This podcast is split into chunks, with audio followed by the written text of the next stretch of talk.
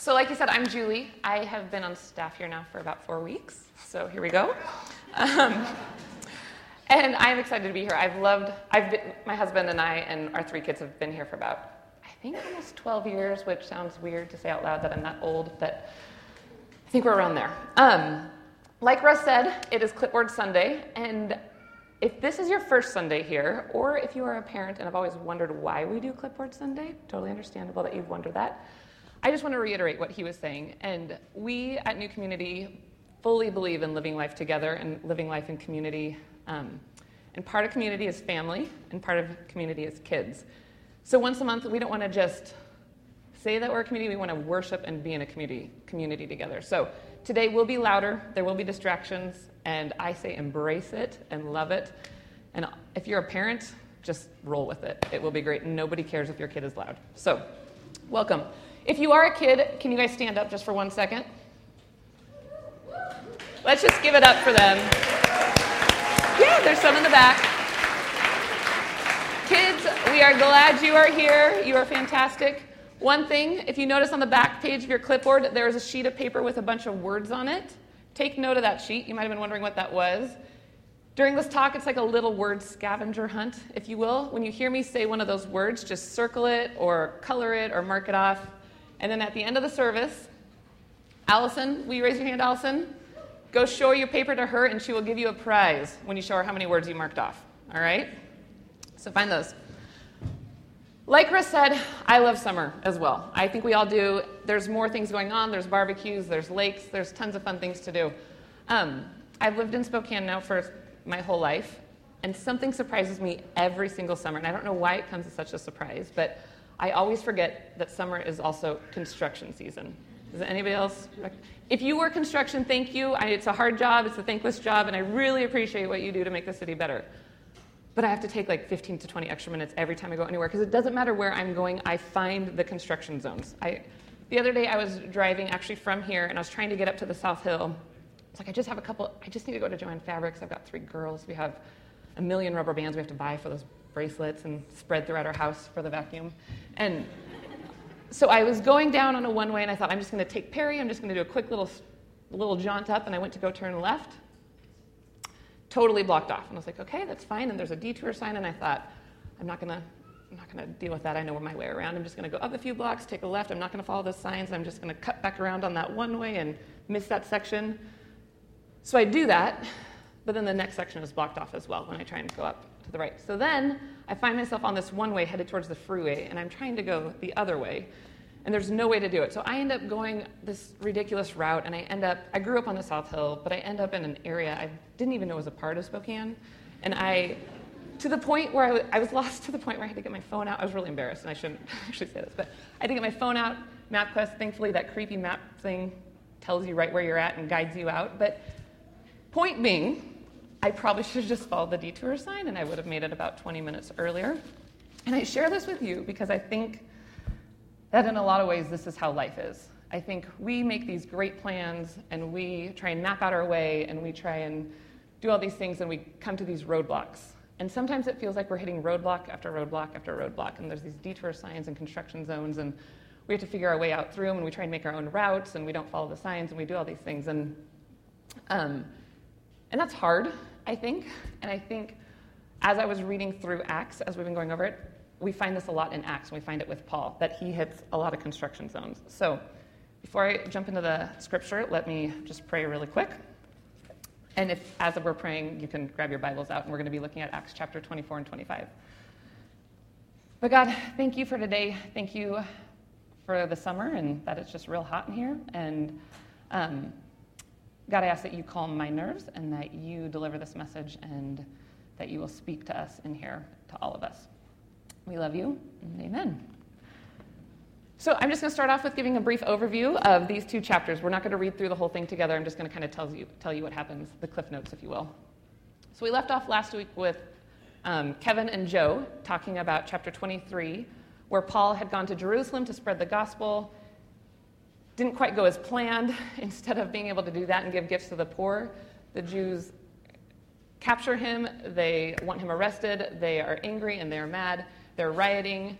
And the Roman guard has Paul and is about to take Paul to Caesarea because the Roman guard had heard that there's a plot to kill Paul. But Paul, they wanted to try Paul because he was a Roman citizen, and so they want to take him to a safe place. So they take him to Caesarea, where a man named Felix is governor. Now, if you're governor at that time, you are also the judge and rule over these cases. So that's where chapter 24 picks up, as Paul is about to enter into his trial of the Jews accusing him of all these things that he actually didn't do. So um, it starts, chapter 24.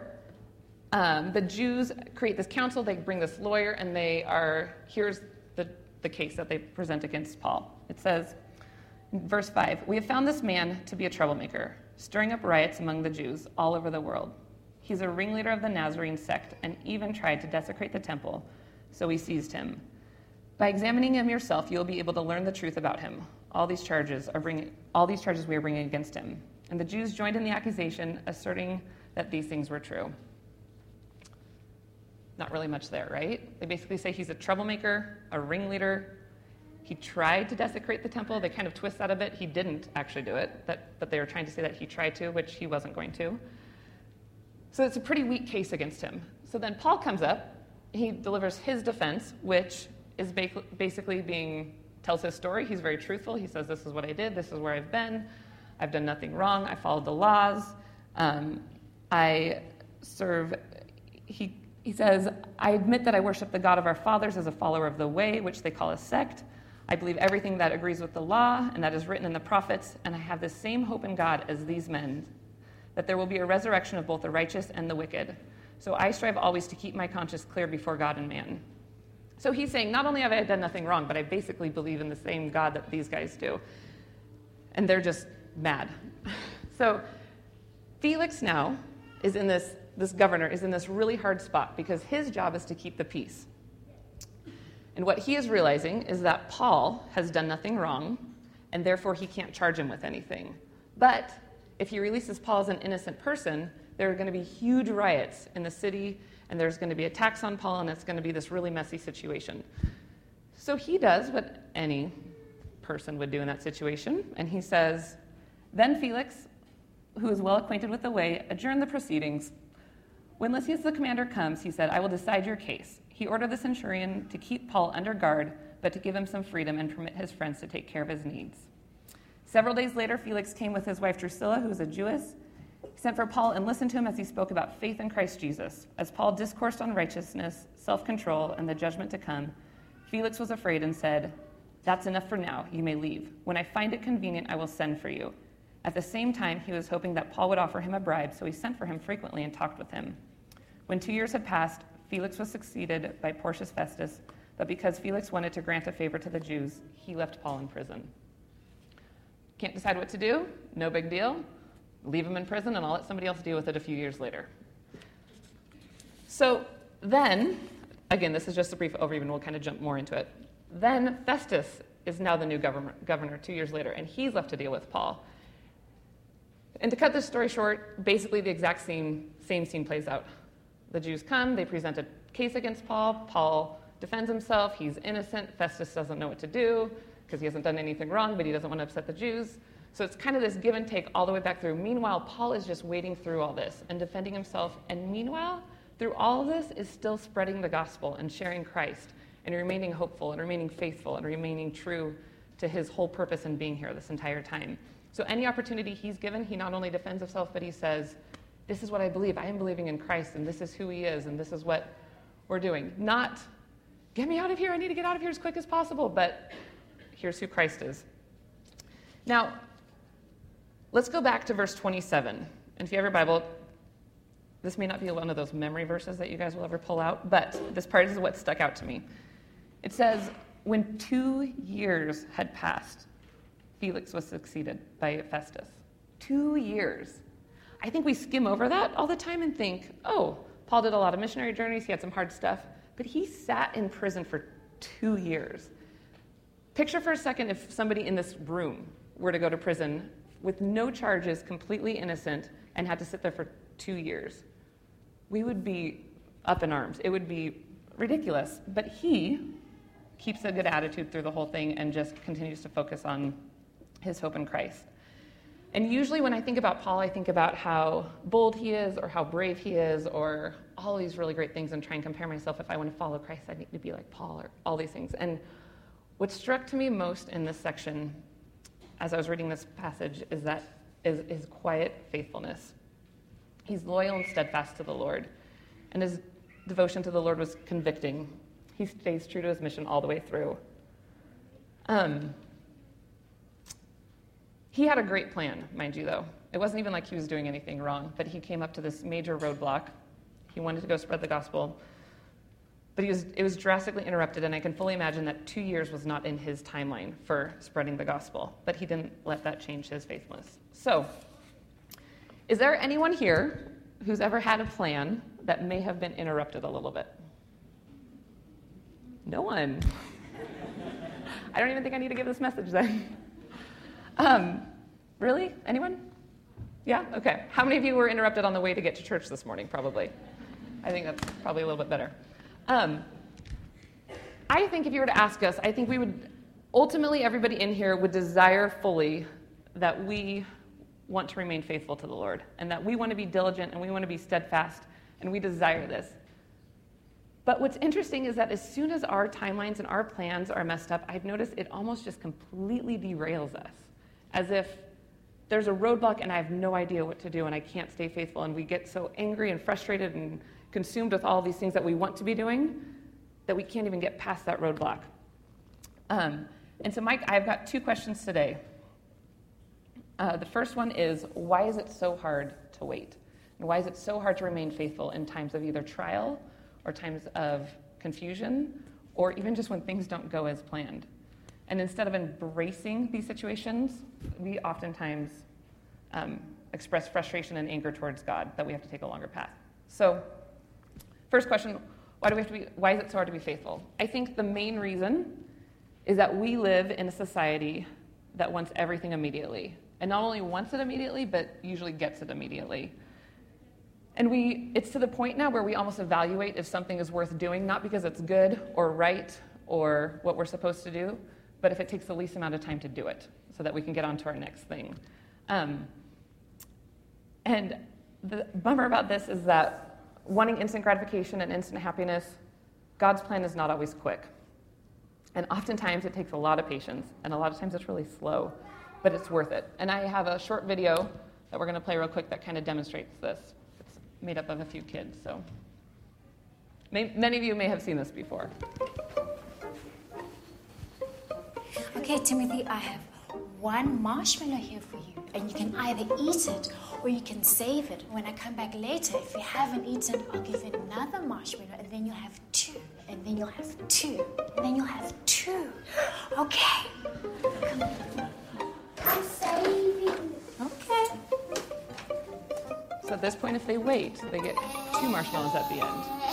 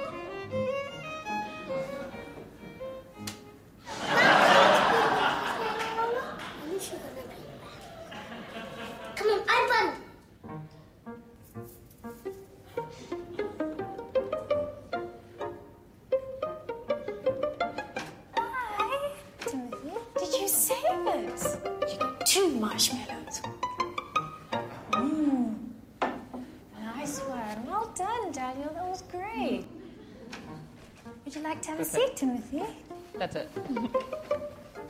we can stop that video now.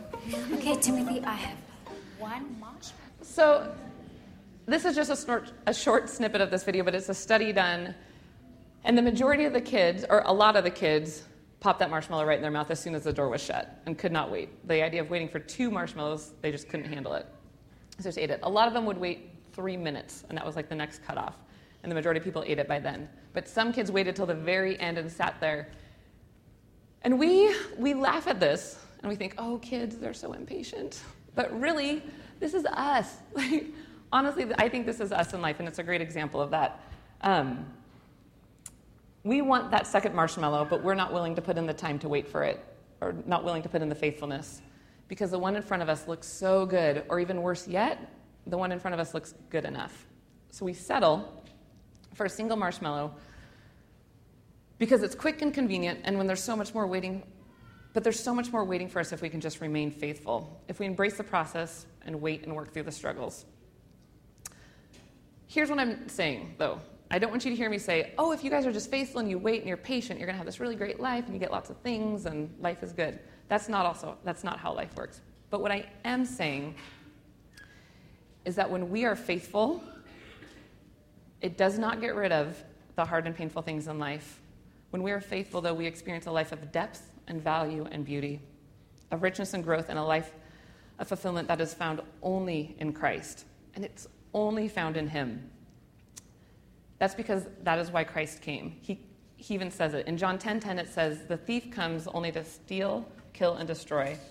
I have come that they may have life and have it to the full." So do you see that not just life, but life to the full? True life only comes from Christ. But we can't see that because we're too busy eating that first marshmallow so much. And I think this happens because we lose perspective. We think we have a better route. We think if we just cut around these ideas and these detours, they must not be there for the reason that I think they are. We cut around them, and I'm going to go my own way, and we end up lost on the South Hill in some weird neighborhood that we can't find our way out of. But if we can focus on who Christ is and why he came, we will realize that waiting is just part of it, and it's a beautiful part of it.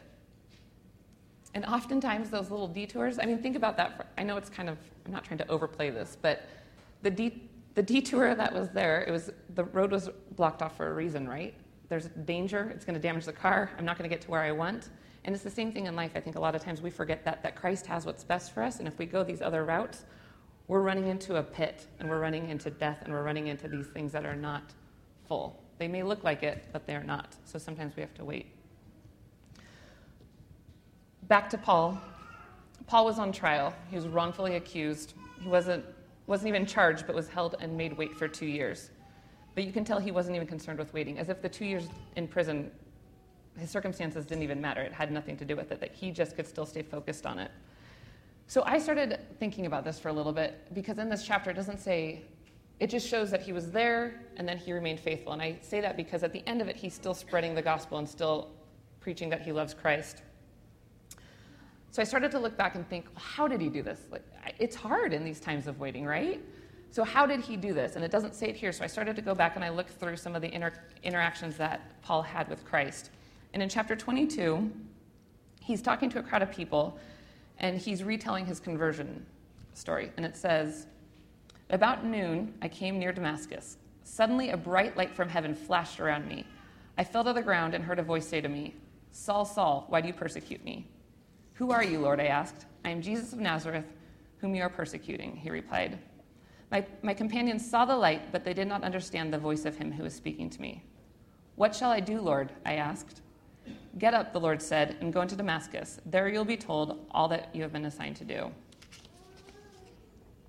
Did you guys get it? No big deal. All it is, is he asked we try and create these amazing things and these formulas and try and do these things, and we look at Paul's life and say, if I do this, this, and this, I must need to go to Africa, or I need to do that, or do this. But all Paul did was ask. That's what it looks like to be faithful in whatever situation we're in. And again, don't be Paul. You are not Paul. I am not Paul. And I don't want to try to be Paul. I want to be who God has created me to be. And so when I come into these situations or when you go into them, they may be small situations. It may be as simple as the day's not going like I planned it out and nothing is working out. Lord, what shall I do? But then there's those times in your life where life has thrown everything it has at you. And it is hard, and relationships are broken, and there is death, and there is awful, awful things in this world. what does it look like to be faithful then? I think it's the same thing. And I think it may sound like a painful, hurting, desperate cry out to the Lord, but it's still, Lord, what shall I do? Because I think we interact with Christ and we often say, okay, God, here's my plan, here's what I'm doing, fit into it, help me do this. Where Paul interacts with Christ and encounters him and says, wow, what shall I do? You've got this. And he, the beautiful part of this is that being faithful is simply an attitude of asking what his plan is and what our role is in it, not asking him to fit into our plan. And whatever the situation may be, he will answer it. He promises us that. He says that if we seek him, he will answer us. That answer may be audible. I personally don't have a ton of that where I just hear, but I know there are people who are, and that's great. Sometimes it's a realigning of our heart, sometimes it's a nudge, sometimes it's a word through a friend, and sometimes it's not right away. But He promises us that if we ask, He will answer. So here's the tension with that, though He will answer. So I'm assuming that there's people here today that want to trust Him, want to be faithful, and knows deep down that He has what's best for you. Just knows it. But you don't want to ask, What shall I do?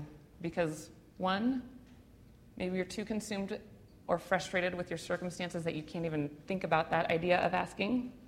Or two, we're like Felix in verse 25, you hear the answer or already know what the answer is going to be, but you don't want to do it because it will take you out of your comfort zone or your situation, or it might just be something you don't even want to do, or the answer may be wait and you want it now. But let me make a really big claim here. His route is always better.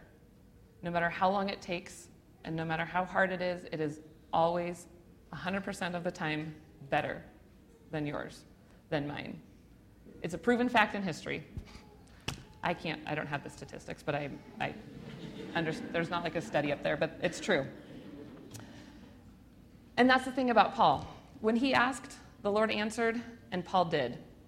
And honestly, sometimes it comes down to just that. I was talking with Kevin about this this week, and I was like, "Can I just, can I say that? Like it's just that? Like there doesn't have to be anything more than that?" And he's like, "Yeah, I think." And so we just had this conversation about that. Sometimes that's all it is. It's just you ask and you listen and you do, and we have to just do that. Doesn't need to be a big theological debate. Just ask, listen, and do.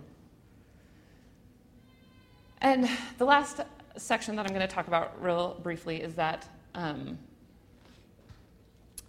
there's one more thing in this scripture that talks about why Paul was faithful and how he remained faithful. And it says in chapter 24, verse 23, that the guard was to give Paul some freedom and permit his friends to come and take care of his needs. And I think when it says this, this means more than just food and water. It means more than just coming and giving a high five and a pat on the back. But I, in this time, and this day, back then. The community of believers was so tight knit, and they did it. They lived life together and they fought together.